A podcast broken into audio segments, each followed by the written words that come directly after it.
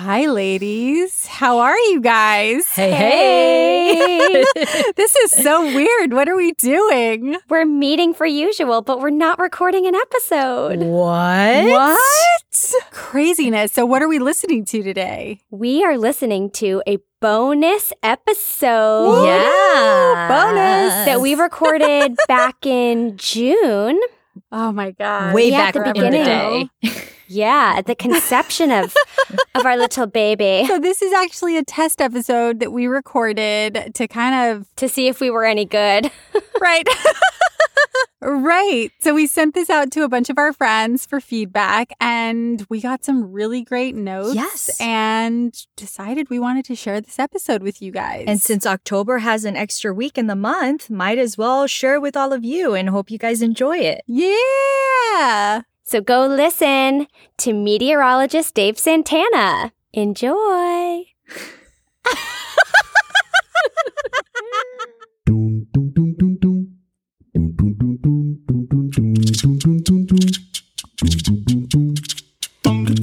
Hi, everyone. Thank you for joining us. This is... Are these books drunk? Yes. Oh, man. Woo. Good start. I'm Brandy. I'm Emma. And I'm Mariana. And we are girlfriends coming to you from three different boroughs in NYC, Manhattan, Brooklyn, and Queens.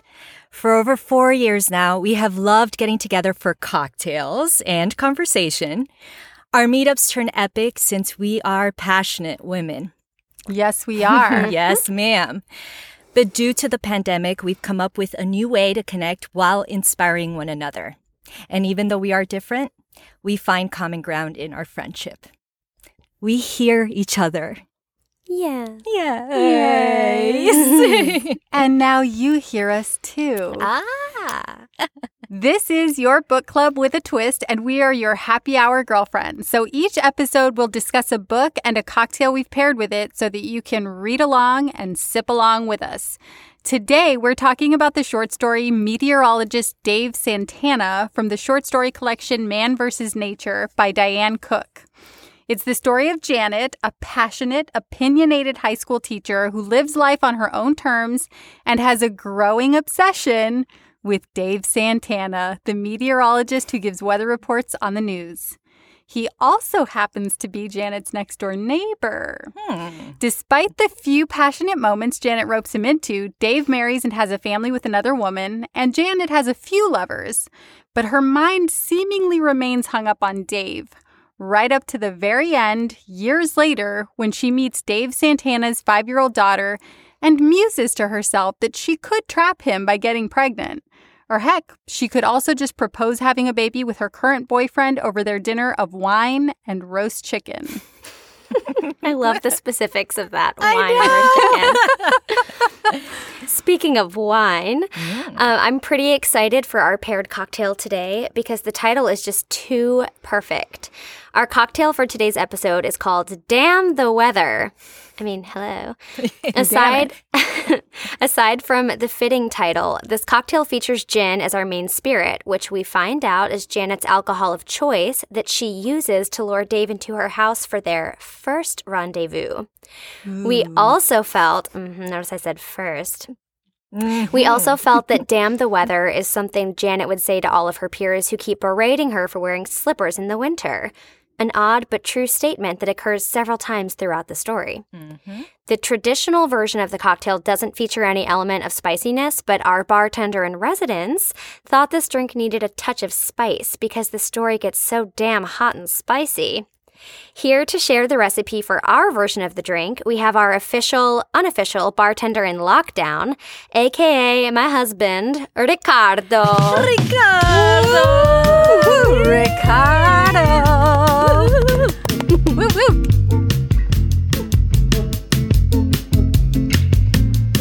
Hi, everyone. The cocktail of the day is called Damn the Weather, and it's a Prohibition-era cocktail. For this cocktail, we're gonna need 4 ingredients and a chilled martini glass. The first ingredient, of course, is always ice in our shaker. The second ingredient is an ounce of gin. than half an ounce of orange juice, or for this twist, we are gonna use grapefruit juice, a quarter of an ounce of triple sec, and a quarter of an ounce of sweet vermouth. We're gonna shake all our ingredients very strongly and pour the liquid into the martini glass. As a finisher, we can actually use a tagine rim on the glass to add some spicy taste to the cocktail. Yes, please. Yummy. And enjoy the cocktail. Ooh. Gracias, Ricardo. Bye, everyone. Bye.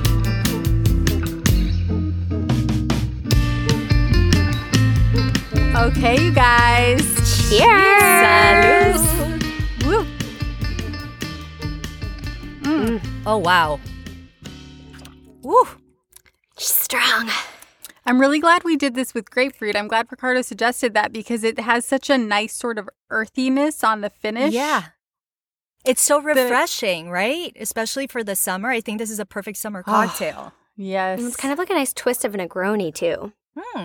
Features some of the elements. It's bitter, it's tart. And it's interesting, I don't usually like Negronis because of that bitterness, but I think the grapefruit in this, that tartness, like Mariana said, for the summer, it's just so nice. It is. I love it. Janet could definitely lure me in with this drink. Ooh, you saucy lady. It's going to go down pretty smooth, ladies. Which brings me to the first question that I have for you guys. Mm-hmm. Yes. So this story doesn't follow a traditional arc. It feels like to me more of a character study of Janet than anything else. Mm. So Janet is a high school teacher who, as the book says, has even designed special after-school sex ed classes just for girls. If it meant a lesson in the perfect blow job, so sex was unnecessary, or inventive ways to put on a condom so that it seemed like a treat to wear one, tips on how to be the seducer so as to control the proceedings, be the parent signing off on birth control, why not? She felt they were all her daughters. So when I first read that quote, I was like, what the fuck? She can't do this. She'll get fired. Right. But as I let it marinate a little bit, I was like, wait a minute. Is she actually being pretty progressive in what she's teaching them? I kept feeling myself judge her because her nature is so contrary to what we get taught as women is like okay or acceptable. Sure. But actually, is Janet, in your opinion, a bad guy or is she a badass? So, guys, I think that she's definitely progressive. I think she is a badass. As soon as I read kind of the intro to who she was or who she is as a teacher, I was like, I wish I had this teacher when I was in high school. Because I feel that they don't implement sex education as early as they need to. And I think the way she was doing this totally empowered these young girls to see sex for what it is and to give them the power to protect themselves and feel safe if they want to take on sex earlier than they should. It also... Well, out of curiosity... Sure. Sorry, go ahead. No. Go ahead. I was just going to say out of curiosity because you were saying that you don't think high schools or schools in general maybe implement sex ed early enough.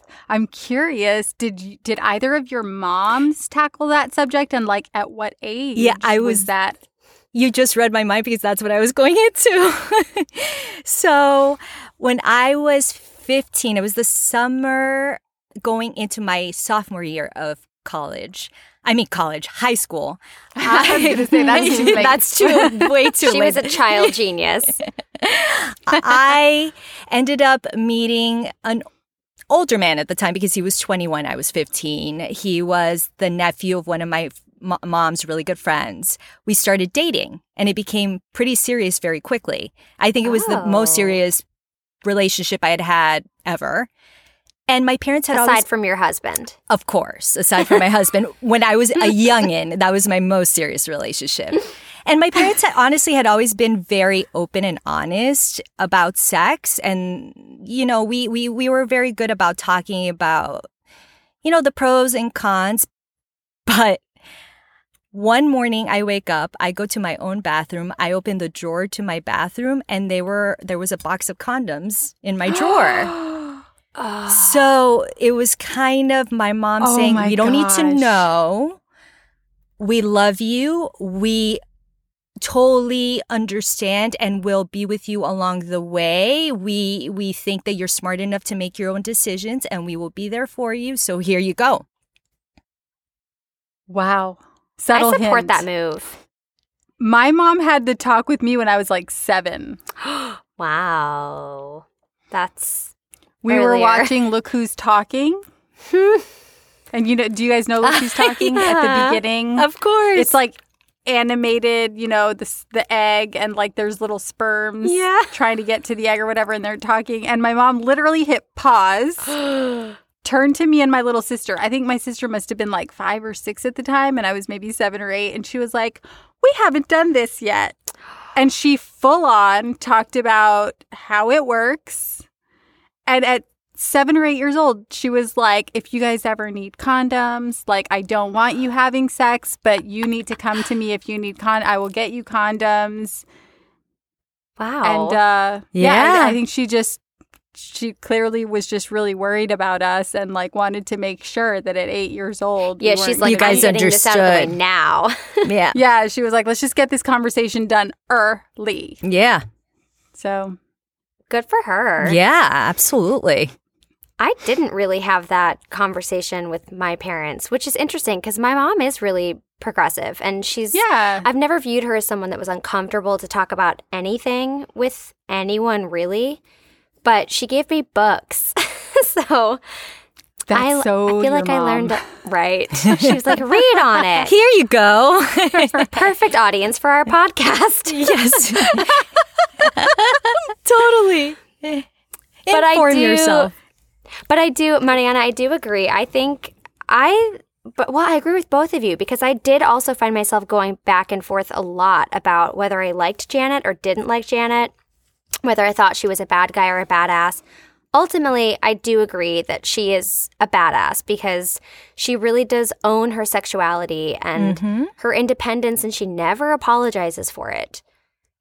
But the fact that she is having an affair with a married man, and a married man whose wife is pregnant nonetheless. Okay, spoiler alert. Like, I just can't condone that. Like, you suck. Oh, absolutely.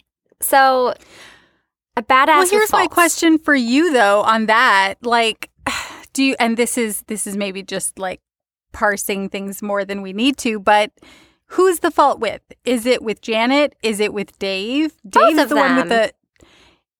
Totally. I guess I feel like from Janet's perspective, and I'm not saying I'm taking her side on this, I'm just curious, because I do feel like from Janet's perspective, in some ways, she was trying to do a service. Like, his wife is pregnant and they're not having sex, and I do feel like there was a part of him that thought that's what was happening, is like she's just providing him a service. And then he's going to go back to his normal life. Wait. Brandy. Wait, so you think that it's like fine that she was like, "Oh, you're sad that your wife is pregnant. You can just like get it off with me 6 times to like feel better"? That's what I'm hearing. I'm not saying that I would find that okay. Like, if my husband did that, no, we'd be done. But I'm saying from Janet's perspective and from Dave's perspective, like, I don't think he thought he was carrying on an affair. I don't think he planned for this to be an ongoing thing. I think he just thought, "I need to get off. We haven't had sex in however many months. This woman is sort of offering herself to me.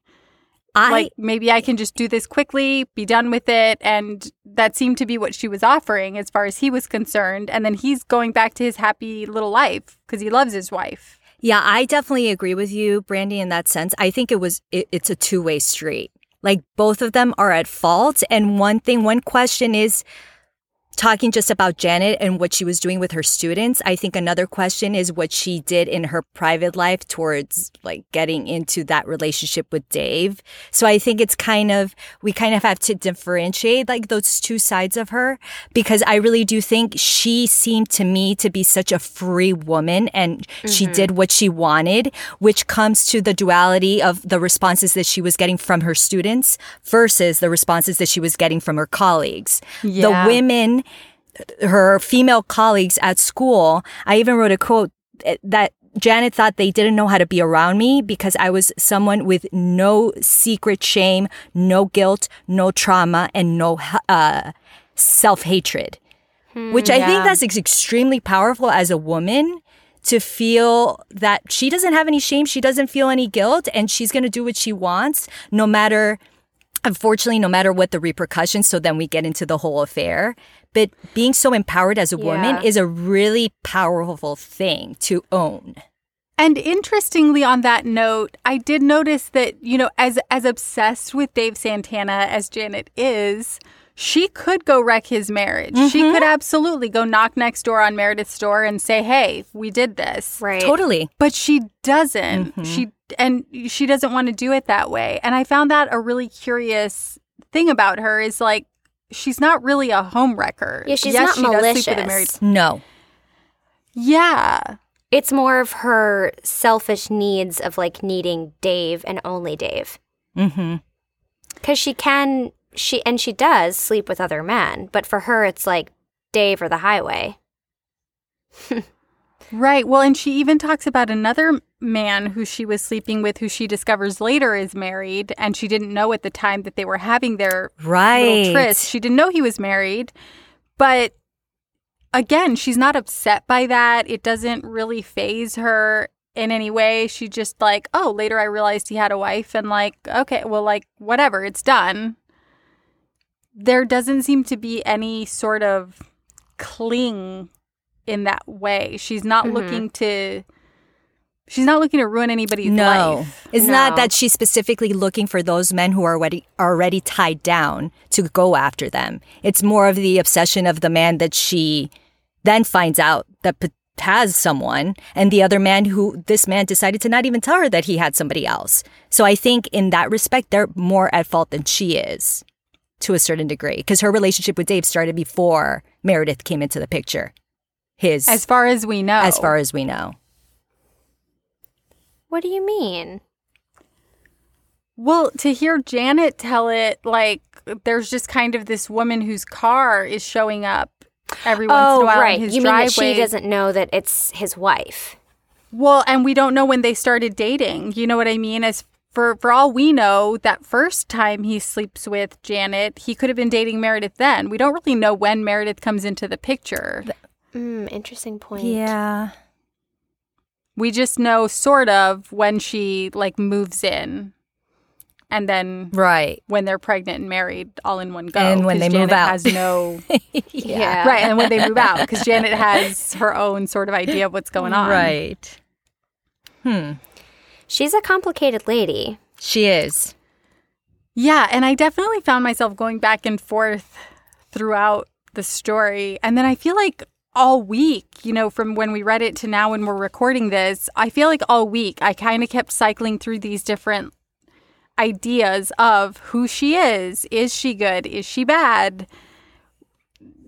She just has a lot going on, and... she contradicts herself a lot, I feel like. There are a lot of contradictions to her. Yeah. Huh. That's interesting that you say contradiction, because that was a huge question or theme that I kept coming back to when I was reading the story.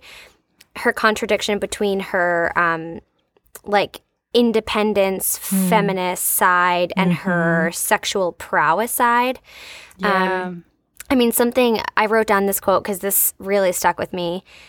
Janet says, in her first moment of intimacy, well, more like intense sexual affair than an intimate moment with Dave, she wanted him to note how vulnerable she could make herself. Then he could decide to protect her or fuck her.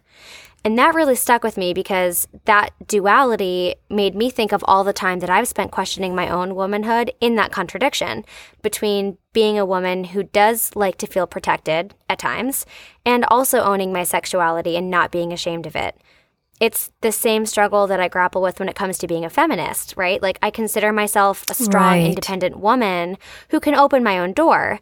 But if I'm with a man and he doesn't offer to open it first, I clock that. Yeah, he better. And I think that's really interesting. Because if I'm so strong about the fact that I can do it, then why do I even clock the fact that he's not doing it for me? So, I don't know. Do either of you feel that contradiction of being like a fierce, independent, strong woman or just being a woman in general? Absolutely. I think I've gone through that, since I can remember, especially because I do come from a Colombian background. Yeah. It's very... the emphasis of tradition and what our culture means to us, which it has to do a lot with male dominance. And the female is the subordinate. The female is the housewife. She's the caretaker. She's going to be the one that becomes the mother. She's the one that takes care of the household while the man goes out and makes a living. I grew up that way, even though what was so interesting in my household, being an only child, my mom, she made the decision, having me so early on in her life, to stick around and stay at the house, wait on her ambitions, hold back on then continuing with her career, because her passion at that point in her life, in her youth, was to be my mother and was to be there for her husband, which I thought that was such a beautiful thing for her to do. And it was such a... It comes from her personality. It's what she wanted to do. It was a choice that she made. And what was most beautiful about that is when I went to college, she went to college. We actually graduated received our bachelor's degree within 15 days from one another. No. Oh my God. Way. So she's so how cute. Great it was that. How old was she, Mariana? So she was, when I graduated at 22, so she was 42 when she graduated from college. Amazing. And I find that to be incredible because she knew exactly what she wanted. So she wasn't like your typical 20-year-old that goes off to, or 18-year-old that goes off to college still trying to figure out what they want for the rest of their life. She was so adamant, I want to go into special education. I want to teach ESOL classes. I want to be there for the future of America. Mm. And that's what she did. And then she went on and got her master's. So that's seeing amazing. That just showed me that I have a choice. I can decide whether or not follow through with tradition and be an independent woman at the same time. And then coming to New York and being here for over half of my life, I feel that I have both things. I know what tradition is like, but I also know what an independent, career-driven, ambitious, passionate woman could be. But we have the choice to do so. Yes, but we have the does choice. Andrew open doors for you? Is the question. He does. I still love that. I thought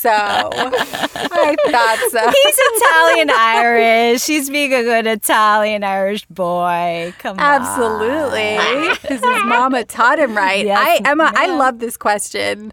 It's funny because Jason and I have actually been having this, I won't call it an argument because it's not, but conversation. Yeah, it's just a conversation we've been having. He wants to be that nice guy who like opens the door for me. And like, truth be told, you guys know I'm from the South. I'm also from a Mexican family. I love that stuff. I think it's sweet. Yeah. The problem is I also like to hold the door open for people because I just think it's nice. You know, it's just like a kind thing to do. Yeah. So anytime I'm approaching a door, I'm sort of already positioning myself to hold it open for whoever's behind me. And Jason doesn't quite think ahead that far. So he's not putting himself in position as soon as I am. So what ends up happening is we're approaching a door and I'm already sort of putting myself in place to open it. And then he'll kind of look at me like, really? Like I should be the one doing that. But then I kind of make him feel like the asshole who has to just like walk through the door that his wife is holding open for him. So we've had this conversation enough times now that it gets to the point that I'm walking up to a door and I'll sort of start to make that move. And then my brain's like, oh no, don't do that. And so then I'll just like awkwardly stand in front of the door and wait for him to catch up to me until he opens the door and I can walk. I know that exact move that you're talking about. It's so premeditated. It's so awkward, but at the same time, like, it's so sweet that he wants to do that, yeah. I have to say, though, and Emma, I want your perspective on this because you said it right when you were posing this question. I really despise the argument, and maybe I just don't understand it, but I really despise the argument of, like, I'm a feminist. I can open my own door because, like, yeah, of course you can. Like, We all have arms. Like, nobody's disputing that you can open your own door. Right. So, equal rights. I can open doors. Yeah. Like, I like to have a door open for me. That doesn't mean that I want him to be making more money than I make at work when we're doing the same job or whatever. But right. So what is that for you that feels like if he opens the door for you or if you let him open the door for you, then somehow you're like lesser or you're putting yourself in a position of being weaker?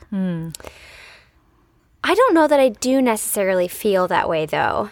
It's just kind of like a moment that I clock. Like, I don't feel like if he opens the door first that he's saying that I am less than. I don't feel that at all. It's kind of like the same mentality of, like, men picking up the check at restaurants, you know? Like, we have this feeling that at least for the first date, like, the man has to pick up the check.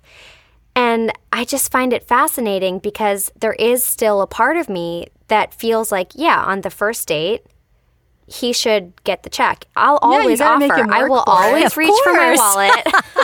But, like, I'll always offer, you know what I mean? But then, like, the second date, I'll get the check, you know? Like, yeah. Just to be like, I don't need you to be – I don't need you to get it. You don't need to be taken care of. Exactly.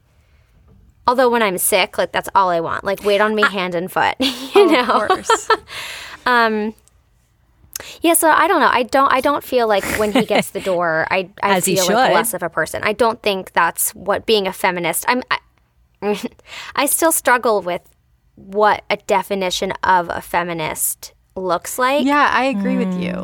But I do feel that Janet is kind of a good exemplar of that in the sense that she understands what women need starting at a young age by educating girls as to not being afraid of sex, not feeling like they have to have it because their partner wants them to, letting them know that it's okay for them to enjoy it.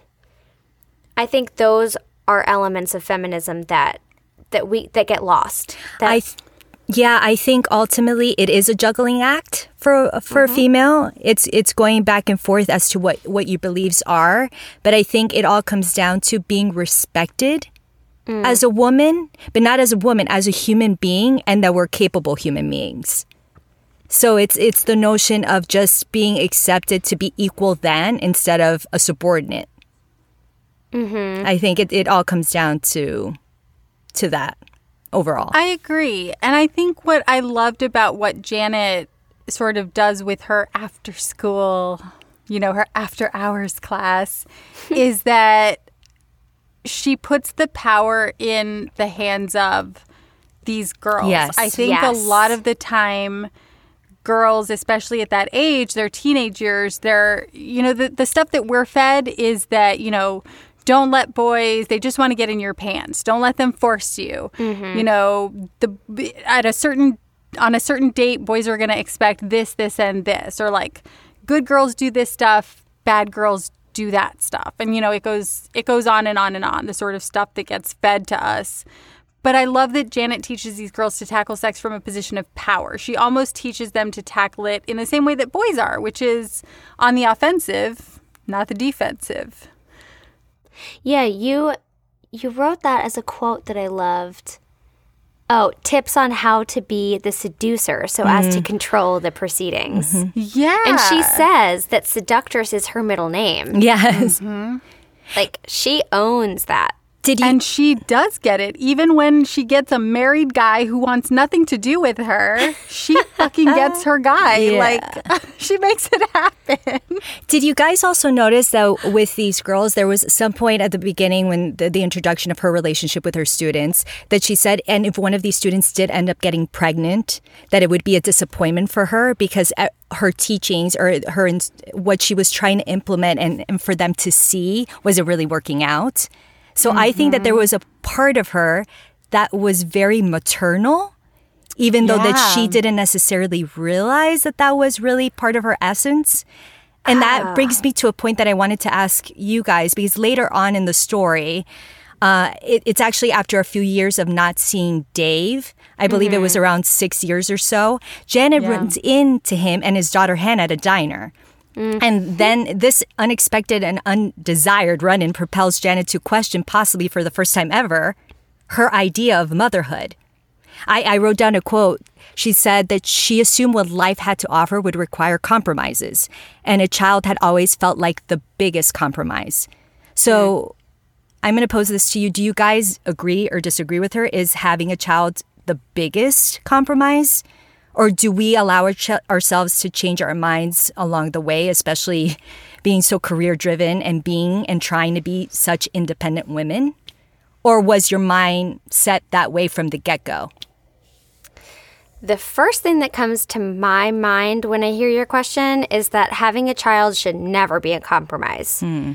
I think you have to really be clear about that from the beginning and hold on to that. Like, if you don't want kids, I think being bullied into having them is like one of the worst things that you can do. Absolutely. For your relationship, for your kid, and for yourself. Like, people thought that I was crazy, but, you know, I've always known that I've wanted to have kids since I was like, you know, 5. Like, I've just had this crazy maternal Mama Emma urge. Yeah, I was like, yes, I will have kids. And that has remained true. And the older that I got, you know, my friends thought that I was insane, but I would go on like first or second dates with guys and I would bring up the element of kids because I was like, yes. I said, I want to know right now because, like, I'm not going to waste my time. Like, if you don't want kids, I'm not going. There's no point in me entertaining this. Wow. And, oh, my goodness. And I'm proud of that, you know. Good for you, Emma. My girlfriends thought, oh, my God, you brought up children, like, before the first 10 dates. And I was like, abso-fucking-lutely, I'm not wasting my time. So I hold steady in the opinion that I don't think that having kids should ever be a compromise. Period. And my follow-up question to you is, oh, yes. If it's not a compromise, if that's... when it comes to your independence, and since the three of us are so career-driven, what's your notion on when to become a mom, or if that's if that will take precedence? Mariana, you are adored. Mariana wants a calendar. She wants like a. Well, I just want to dive deep, ladies. Let's just go for it. What's she wants to make sure you have a plan, Emma. Well, I did. I used to have a timeline. You know, I thought that I would have kids by 28, and I was like, yeah, I'll have multiple kids by the time I'm like 35. But clearly, that didn't work out. Oh my goodness.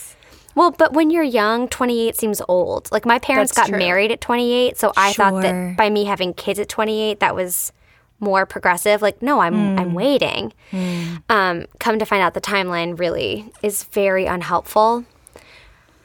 Oh, yeah, this is a loaded question, lady, because I think about this more often than I'd like to admit. Oh, well, take another sip of your cocktail before you tell us.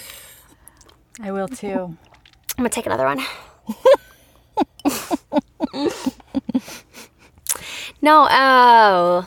I think it's a tricky thing for any woman to figure out, is the timing of when having kids is right for them. But I do feel like there's something ultra specific in that when you're in the arts, when you do what we do. Because I've kind of had the notion that it wouldn't be fair to have kids before my career is somewhere stable enough. I'm right there with you, girl. I know.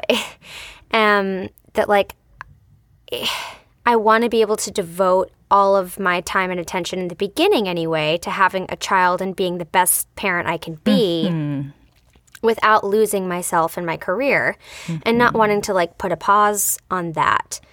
And on my career, I mean. Of course. And I just kind of came to realize that it happens when it happens. And, like, having kids does not mean that your career ends. Yeah. And, yes, you might put it on a hiatus for a minute, but that's not to say that you can't come back to that. Absolutely. And I thought for so long that that was the case. So now I'm kind of a little more trusting that it will happen when it happens. Yes. And my career will follow suit as it's supposed to. I'm not willing to give that up once I become a mom, because I think that would make me worse of a mom to, like, let go of something that makes me so happy and, like, is my soul, you know? Yeah. So it's who you are. It's not healthy for your kids to see that either. No. If your kids see that you've given something up like that, that's not good for them. No. And I've been lucky to have really good role models in my life where I've seen women that are brilliant and successful actors that have kids. Super women. Any woman that is a mom, regardless of if you're working or not, I think is a superwoman. Absolutely. But I see the struggles in it, but I also see how it works. You know, you figure it out as you do in any career. You find a balance, and if you're lucky enough to have a partner that can help, then you take the help when you can. And if not, you make it work. But I'm trying not to, like, get into territory about things I don't know about. I just took several sips of this drink. And I feel like I'm just talking in circles, so I would like to pass the torch. Randy, tell us what your... I don't feel like I need to say anything about this. You guys know this about me. My mind has been made up about this since I was born. I think I came out of the womb knowing that kids weren't for me. Yeah. But what I loved about Janet towards the end of the book is how easily she came to terms with the fact that she might want to change her mind about having kids, because I do think it's something that is so personal. Yes. And, you know, I'm somebody who's always been pretty vocal about the fact that I don't want kids, and it's... Yes. It's something that I've had family members be like, oh, you'll change your mind. You'll decide you want them. Do you get pushback on that a lot? Every freaking time I say it. Because at this point, you know, I'm practically a spinster, even though I'm married. Like, I've got cousins who had kids when they were 22. And here I am. I'm 35 and I still don't have them and I still don't want them. But every time I say that, even just the other day, I was telling my mom, I was like, you know, we're in the middle of a pandemic and I wish I had a backyard, because if I had a backyard, I would have adopted 3 more dogs. And my mom, literally, my own mother, said to me, why don't you just have a baby? And I was like, because I don't want a baby. I want a freaking dog. They're 2 different things. If you want me to raise a baby like I'd raise a dog, then we can try that and it'll go live with you after it's 2 years old or whatever it is. But I just loved that for Janet, her mindset about things is so flexible. Yes. She's not rigid about anything. No. She sort of accepts that she'll be whoever she's going to be because she decides that, you know, that's what's right for her in the moment. Coming full circle to her being a badass. Yes. Yeah. She does what she wants. How she feels. Yeah, she's like a force of freaking nature. She sort of seems to be unboggled by that sort of, that weird self-talk thing that we all do where we get really self-conscious and in our heads. She, like, doesn't have that filter. I can only imagine how amazing it would be if I didn't have that self-talk on a daily basis. Exactly. If, like, all those, that voice was just out of the way and I could do my thing, own who I am, and not worry about any exterior judgment and just go with the flow. Exactly. That would be so incredible. But I still feel like there's, like, an incredible insecurity about her. Do you feel that? With relationships. Or more... Kind of in general. I don't know, like... Specifically I with Dave. I do feel like she's a badass, but there's something kind of, like, sad about her to me. Mm. I had that feeling as well, and then I kept wondering, like, is that my judgment about the way she's living her life? Because she seems pretty fine. She seems pretty happy. And if that... But that does she... The one thing I will say about that is it doesn't seem like she has any friends. No. And even at work, it seems like the other teachers regard her. It says at one point they regard her as angry, which I don't know where that comes from. I did have a sense the whole book, though, that even though it's a third-person narrator, you know, usually when it's third-person narrator, you, like, have a... you feel like it's an unbiased perspective. It's this, like, bird's eye view. But I kept feeling like this third-person narrator was like Janet. I still kept feeling like it was her. It was giving us her perspective. So when she's saying these, or when the third-person narrator is saying these teachers think of her as angry, mm-hmm. in my mind I was like, is that Janet saying that when actually they just think she's sad or they just think... Oh, interesting. She's pathetic or something? Because I did get the sense that she sees herself one way and the world sees her a different way. I wonder, though, if... Because there's always this... I don't know if you guys feel this way, but I feel that more often than not that there's a competition between women. Mm-hmm. Women usually don't celebrate other women, which we should more often than we do. Amen. And I just feel that there's a part of me that because she is so free that she is very perceptive, and the way that these women are seeing her is because they just wish that they had more of what she has, that ownership and that gung-ho and that just drive and that all these other girls look up to her. And that she keeps on being nominated and awarded Teacher of the Year, and they're not. The younger girls do. The younger, impressionable girls look up to her. Yeah, but don't you think as a teacher you would think that you would want your students to admire you and feel like you were a sense of inspiration for your... Definitely, but it's interesting that her own peers don't see her that way.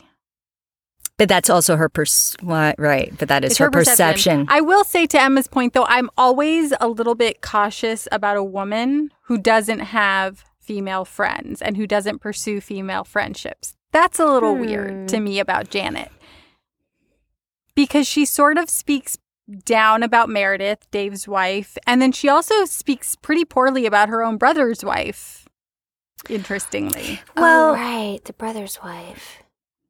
But because the brother's wife, and I forgot what her name is in the story. Her brother was Jonathan, I think. I don't remember if she had a name. But she was very anti-Janet, which I think it was because Janet was so different from her. But she Janet just didn't also understand says something pretty shitty to her, like right off the bat. I think, I forget what it is, but her brother says something like, when are you going to find somebody? And Janet says, when are you? Like right in front of her brother's wife. Which, like, if somebody said that in front of me, I'd be like, what the fuck is this? Get out of my house. But then again, to contradict that, can you imagine your brother telling you year after year, when are you going to find someone? Then, of course, it's like a way to kind of... jab back. Yeah, exactly. But Janet does seem a little bit judgmental about those two relationships, Dave's relationship with his wife and her brother's relationship with his wife. She seems to feel that these women, she describes Dave's wife as mousy. Yeah, she does. And then she's pretty shocked when her own brother's wife sort of stands up for herself in that interaction, leading me to believe that she also doesn't think much of her brother's wife. True. So she sort of seems to have this negative relationship, I feel like, with these other sort of important women in her life. Yeah, but I think in her mind, they're just kind of living that, like, day-to-day, humdrum, boring life. Yeah, and she wants something more spectacular than that. Yeah. Which I totally understand. But they don't seem to want that. Dave seems really happy with his wife, and her brother also. Does he, though? I think he does. I don't know about that. Do you feel like he's happy? See, because I had the notion that, well, like, he cheats on his... Okay, I'm holding my glasses up because... I wish I could take... Listen, it's a hot look. I had to take my glasses off because they were hurting under my headphones, but I can't read my screen without them. So, like, hello. Oh, goodness. Back to the story. Yeah. He... I'm looking at myself and realizing that I look like a fly or like an ant. He cheats on his pregnant wife, and he doesn't even seem like he wants kids. So I keep wondering, like, maybe is he more suited to be with Janet than he is with Meredith? Like, why is he so adamant to stay with Meredith? Because to me, I don't think he's that happy. But you think he is. Well, I'll say this. I think that this story, and probably Janet also, they don't seem very pro-marriage or pro-monogamy even. Mm. She definitely, you know, Dave cheats on his pregnant wife. Her own brother also seems like maybe a little tepid in his marriage. But other than Dave cheating on his wife, other than that act, there really isn't an indication from either of them, either of the guys, that they're unhappy. That's just a judgment that sort of seems to come from Janet. And I think it's about sex. I think that she doesn't see any heat in those relationships, and that's what she's looking for in a relationship. Right. But I don't know that that's what they're looking for in a relationship, especially since when Dave and Janet have that little afternoon tryst where they have sex 6 times or whatever, that's still not enough to deter him from saying to her that he's in love with his wife. And they've just had, from Janet's perspective, like, ridiculous, stupid, crazy sex. I've never had 6 times in a day, so that must be pretty crazy. And still, he's like, but I love my wife. But I beg to differ. If you're cheating on her more than once, how in love with them can you be? We don't know that it's more than once, but you mean because it was the 6 times? No, that was the second time she slept with him. But we don't know that he was with his wife. We don't know that he was with Meredith. Yeah, we don't know the the timeline. We don't know the timeline for that relationship. Oh, see, I just figured that they were married. Yeah, I guess they don't really specify how much time went by between. Right. Okay, well, regardless. So here's my thoughts on this. I actually think that Dave decided to be with Meredith, even though he's a meteorologist, has this public appearance. People are fascinated by him because even Meredith mentions that she was obsessed with him and she was stalking him. Oh yeah, she stalked him too. That's right. So he has this persona, right? Mm-hmm. And there is this whole facade of him being at the epitome of his career and him being like telling us the weather. And even though he's not the most attractive human being, but women were going Google Gaga over him. He had his own groupies. Some women were going Google Gaga over Dave Santana, meteorologist. But I think he did build this kind of facade that he was a very smart, family-driven man. Meredith, for him, equaled a wife with a picket fence. Janet, for him, equaled letting his sexual paralysis just go free, letting him be all his inhibitions just like run free.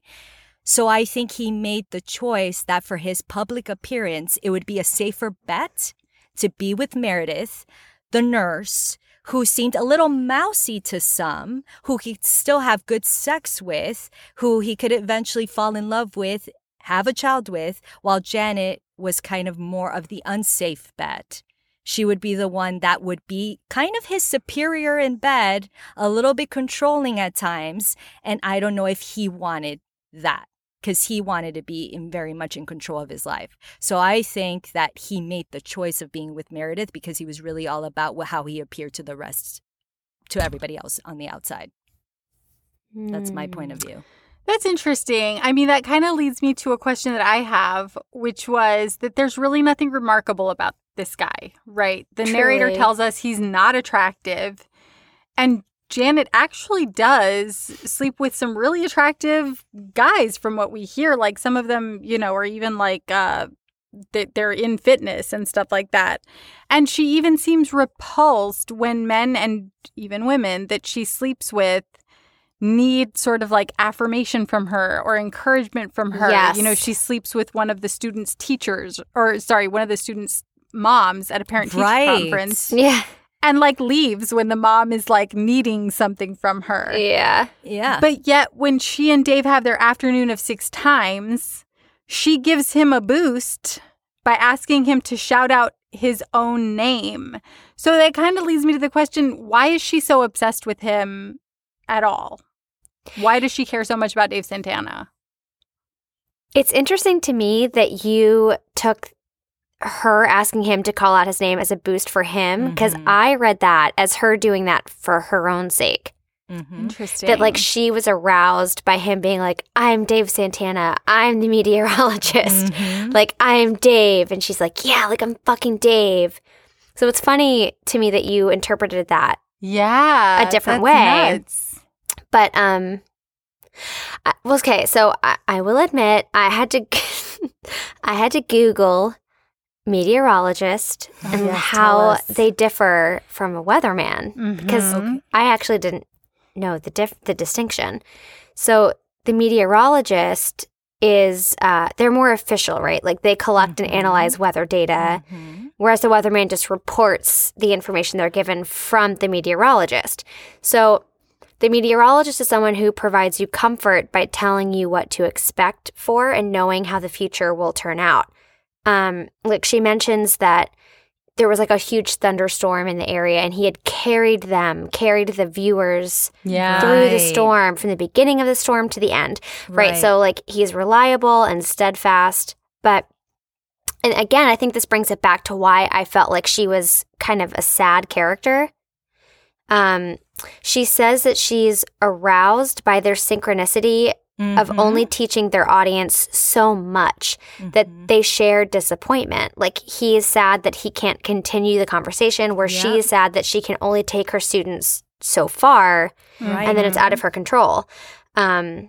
She does also say that men from the Northeast, she keeps hitting on that in the beginning, that he's from Northeast and he talks about the Nor'easters. That men from the Northeast are practical and that they could handle anything. And I think that this might be a little too, I don't know, like easy, but I think that she just kind of likes that man that can carry them through a storm. And interesting. So I totally am agreeing with you on Emma with this, because I feel that I've always been attracted to career-driven men, to passionate men, to very confident men.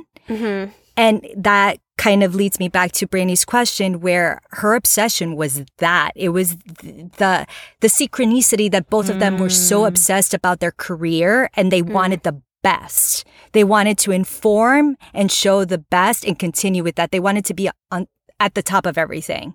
Yeah. And the other point to that is you're going to get obsessed with someone that you can't have. Yes. Point blank. True. If you can't get the prize, you're going to be going after the prize over and over and over again, no matter how unattractive the prize ends up becoming. Even if they were when they were having sense and she was the one that was not aroused, or he was the one that needed a little extra boost, it doesn't matter. He was the prize. She was going to make it happen because she wanted the prize. So I think her obsession was behind that. Yeah, I wonder, like, if she ended up getting with him, if she would even be happy being with him in the long term. Or is this just, like, a quick tryst that she's interested in? So I have this crazy little theory.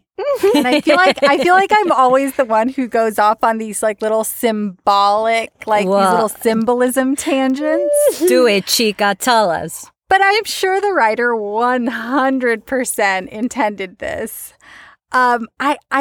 I have a theory that Janet is like a nor'easter, which is the storm that Dave is reporting about when she first, when we come into the picture, when the reader starts following her story. There's this quote in the book that says, "There was nothing quite as exciting to her as when meteorologist Dave Santana let the word nor'easter roll out of his mouth, all juicy with meaning and menace, like a slick tongue." And I thought presumably this excites her because it means she'll be seeing a lot more of Dave's weather reporting as the storm rolls in. You know, he's going to be there 24/7 reporting on the nor'easter. But symbolically, nor'easters thrive on and pick up strength from cold air. And Janet seems to thrive on coldness too, not just when Dave is cold to her, but even when she's walking outside in the middle of the winter in her slippers. Her slippers and her robe. Like, that's what showing are you doing? Everything. And she's like, whatever, I'm always hot. So I feel like she's like a storm wreaking havoc and anarchy on the world. And meteorologist Dave Santana can read that nor'easter, that storm, like a book. He knows the second he warms up to her, she's not going to want him anymore. Brandy. I love that. That is the epitome of script analysis. Yes, it is. Oh, thank you. Like, everything just made sense after that. Like, I feel that. Because I kept thinking, like, they kept making references. As I mentioned earlier, they keep making references to how everyone's like, aren't you cold? Like, your feet are out in the winter. And I was like, surely the author is putting this in here for a reason, but I couldn't figure out what it was. Right. That makes perfect sense. She is the storm. She's the northeastern. Damn that weather. And I think that's damn that weather. Cheers. We all just had the same thought. Cheers. Salud. Oh my God, Brandy. Yeah. Yeah, that's brilliant. Yeah, but I mean, I think that's also why she's maybe so disliked by some of her coworkers and stuff like that, because she 100% lives life however she wants to live it, which is exactly how a hurricane or a tornado operates. Like, true, they don't really care what's in the path of destruction. They're prisoners. No, they don't. They don't care about the repercussions. They just go for it. Whatever I hit, and I hit hard. Right. Yeah. Right. Hey guys, I'm wondering. Uh-oh. Oh gosh, she sounds like trouble. I know, let me take another sip. Sorry, I always bring these questions that just chug it, Emma. Just chug it. Mm-hmm. I'm curious. Have you guys ever had a Dave Santana in your life? No. Have you guys ever been obsessed or pining over someone? It doesn't matter, male, female, whoever, at any point in your lives. And what do you feel about that situation now? Anybody? Anybody? Anybody? Like, I have two people that come to mind, but they're not very exciting. I guess I didn't really celebrity if it wasn't someone that you personally. I mean, like, my obvious celebrity. It's kind of funny if they're not exciting because, like, why were you so upset? You know what I mean? Like, it's like, why are you so obsessed? It's the same thing with Dave Santana. Why is she so obsessed if it's not exciting? It's that weird, like, how did you get stuck on that? Yeah, the first person that comes to mind that I didn't necessarily, like, pine after, but I had a huge crush on my 6th grade history teacher. And what's really embarrassing is, like, I can't even remember his name. But I can picture him. And I went to an all-girl middle school. And so, I didn't know that. Yeah, my mom actually co-founded. Oh, right. Fun fact. Right. But, and an even more, like, fun fact, the school was so small and we didn't even have, like, the normal space for a while. And so our first week of school was held in my living room. It was literally 12 of us. Oh, my goodness. And it was really special. But so my history teacher was, like, in my house. And it was me and 11 other girls, and then this sexy man. I thought he was sexy. I can't believe I can't remember his name, but I remember telling my friends he has these, like, beady blue eyes because I didn't even know what beady meant. It just sounded like a sexy thing to say. And then the other person that came to mind directly was oh boy. Prince Eric from The Little Mermaid. Yes. Like, Prince Eric was hot, though. Right. He was hot. And you look like Ariel, so this is perfect. Oh my God.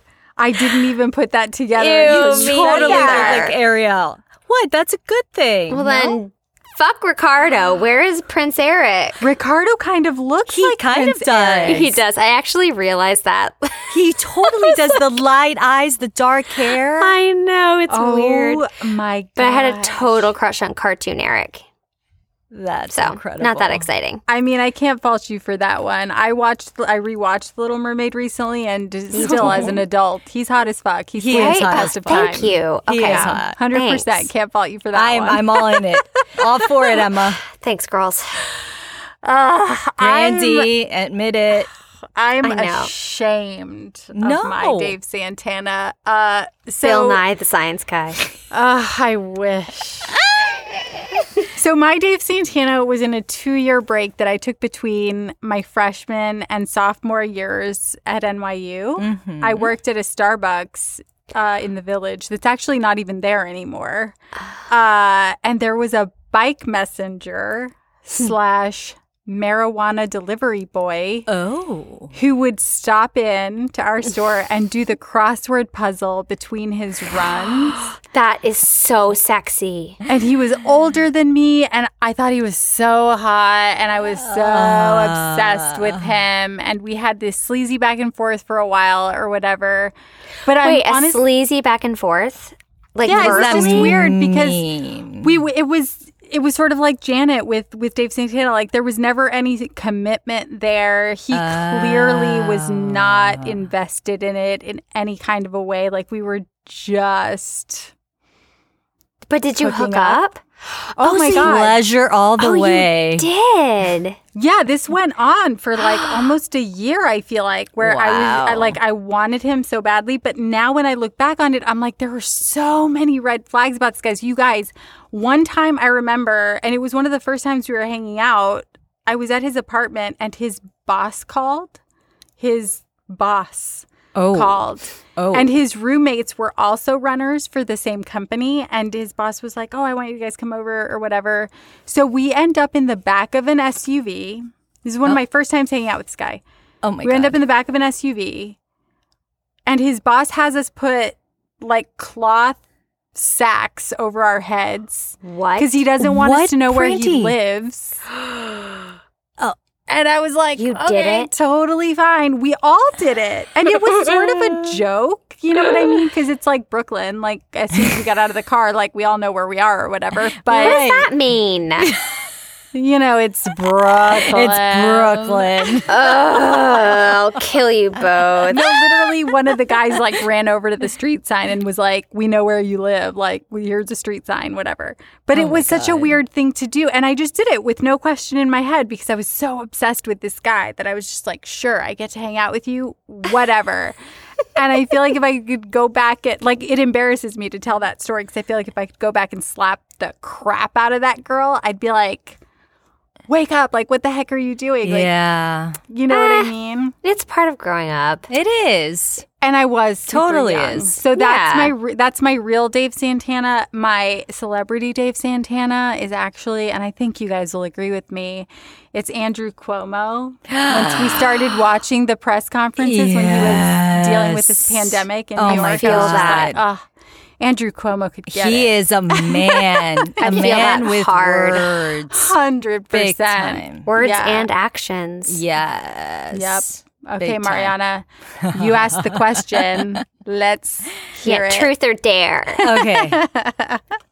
Well, I even asked my husband, Andrew, if it was okay for me to splurge on this one and just go all in. Oh, my God. Wow. Because, okay, so long story short, when I was a junior in high school, I came to New York to do a summer dance program here in New York. And this is where I first met my real Dave Santana.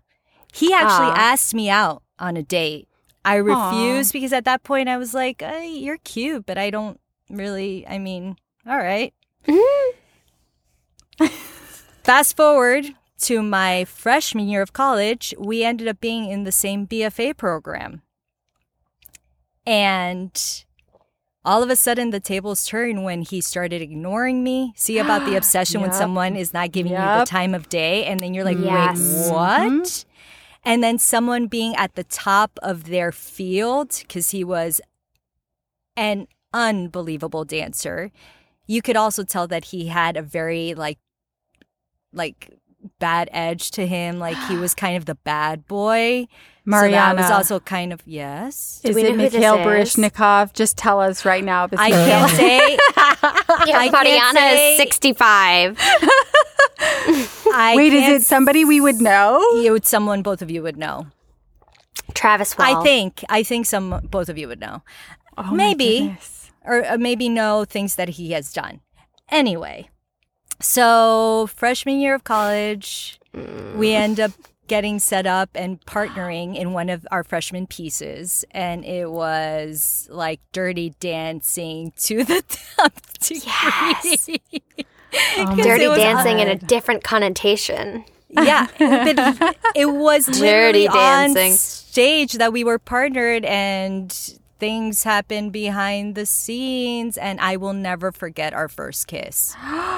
And all my freshman year, I was pining and obsessing over him. Unfortunately, our relationship didn't work because there were friendships that kind of came into play, because not a lot, but there were several other women that kind of got in the way. So it was, I could relate very much to Janet at this point because there was only so much I could do. I could either be the nice woman and kind of step aside for the benefit of everybody as a whole, or continue with my obsession of someone that I had a pretty passionate relationship with.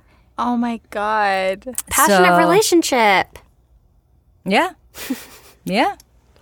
Yeah. Sounds sexy. Now I want to know. It was very sexy. And I know. Now looking back, I'm glad I had that experience because I went for it. And little did I know that someone who had rejected him from the first initial encounter would then be someone that I really was like, wow, you are someone special. So you just never know. Way to make it nice. Way to bring it back to something cute. Nothing compared to my husband, Andrew. Just putting that exactly. We love Andrew. We love Andrew, but it's interesting to hear our versions of who. Oh, and my celebrity, Dave Santana, Bill Clinton. It was something about him. Really? Oh my! It's the saxophone, isn't it? Yeah, that southern drawl. There was something about him when I was a teenager that I was like, he is one. Wait, before Monica Lewinsky or after Monica Lewinsky? Oh, before Monica Lewinsky. Okay, so you lost it after Monica Lewinsky. I was like, hey. I still am a fan of Bill, but that kind of took it down a notch. Interesting. I'm not sure if I'm buying that it took it down a notch. I'm trying to be politically correct.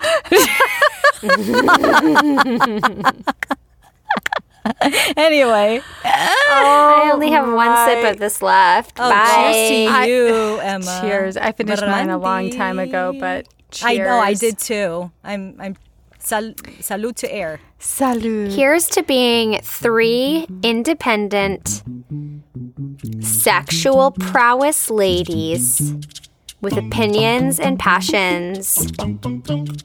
That's all. Amen. Yeah. Bye. Cheers. I don't know if that's an amen. I'll cheers to it. That's really what I should have. Mine is just a yeah. Yes, girl. All right, you guys. Thank you so much for listening. A big thank you to Jimmy Fontanez and Media Right Productions, as well as Text Me Records for our music. Be sure to follow us on Instagram at @DrunkBooksPod to keep up with what our next book club pick is and what our cocktail pairing will be, so that you can sip along with us, because it's always happy hour here. Aye. L'chaim. Salud, ladies. Amen. Wow, an oldie but a goodie, you guys. Seriously. I loved it. That Janet. Crazy. Oh. Loved every bit of it. Yeah, absolutely. And guys, I want to share quickly with you, now that we are kind of here, kind of not, but recording, we have surpassed 1,000 downloads since this inception. Yes. Wow. So thank you all for listening, really. Yes. And we also received another rave review. Big shout out to Lee Likes Brunch. Brunch. Lee Likes Brunch. We love you. She feels like she's out of the town with her best girlfriends when she joins us for happy hour. So totally, we are here. We are your besties, and we really appreciate you tuning in. Next week, we're going to be picking back up with our usual. We are starting our new book of Real Life by Brandon Taylor. So excited. I know. So for our first episode for this book, we're going to be reading chapters 1 and 2. That goes up until page 103 if you have the hardback copy of the book. And make sure that you're following us on Instagram at Are These Books Drunk if you're not already to find out what the cocktail pairing will be for that episode so that you can read along and sip along with us. Because it's always happy hour here. Happy 1,000, ladies! Yay!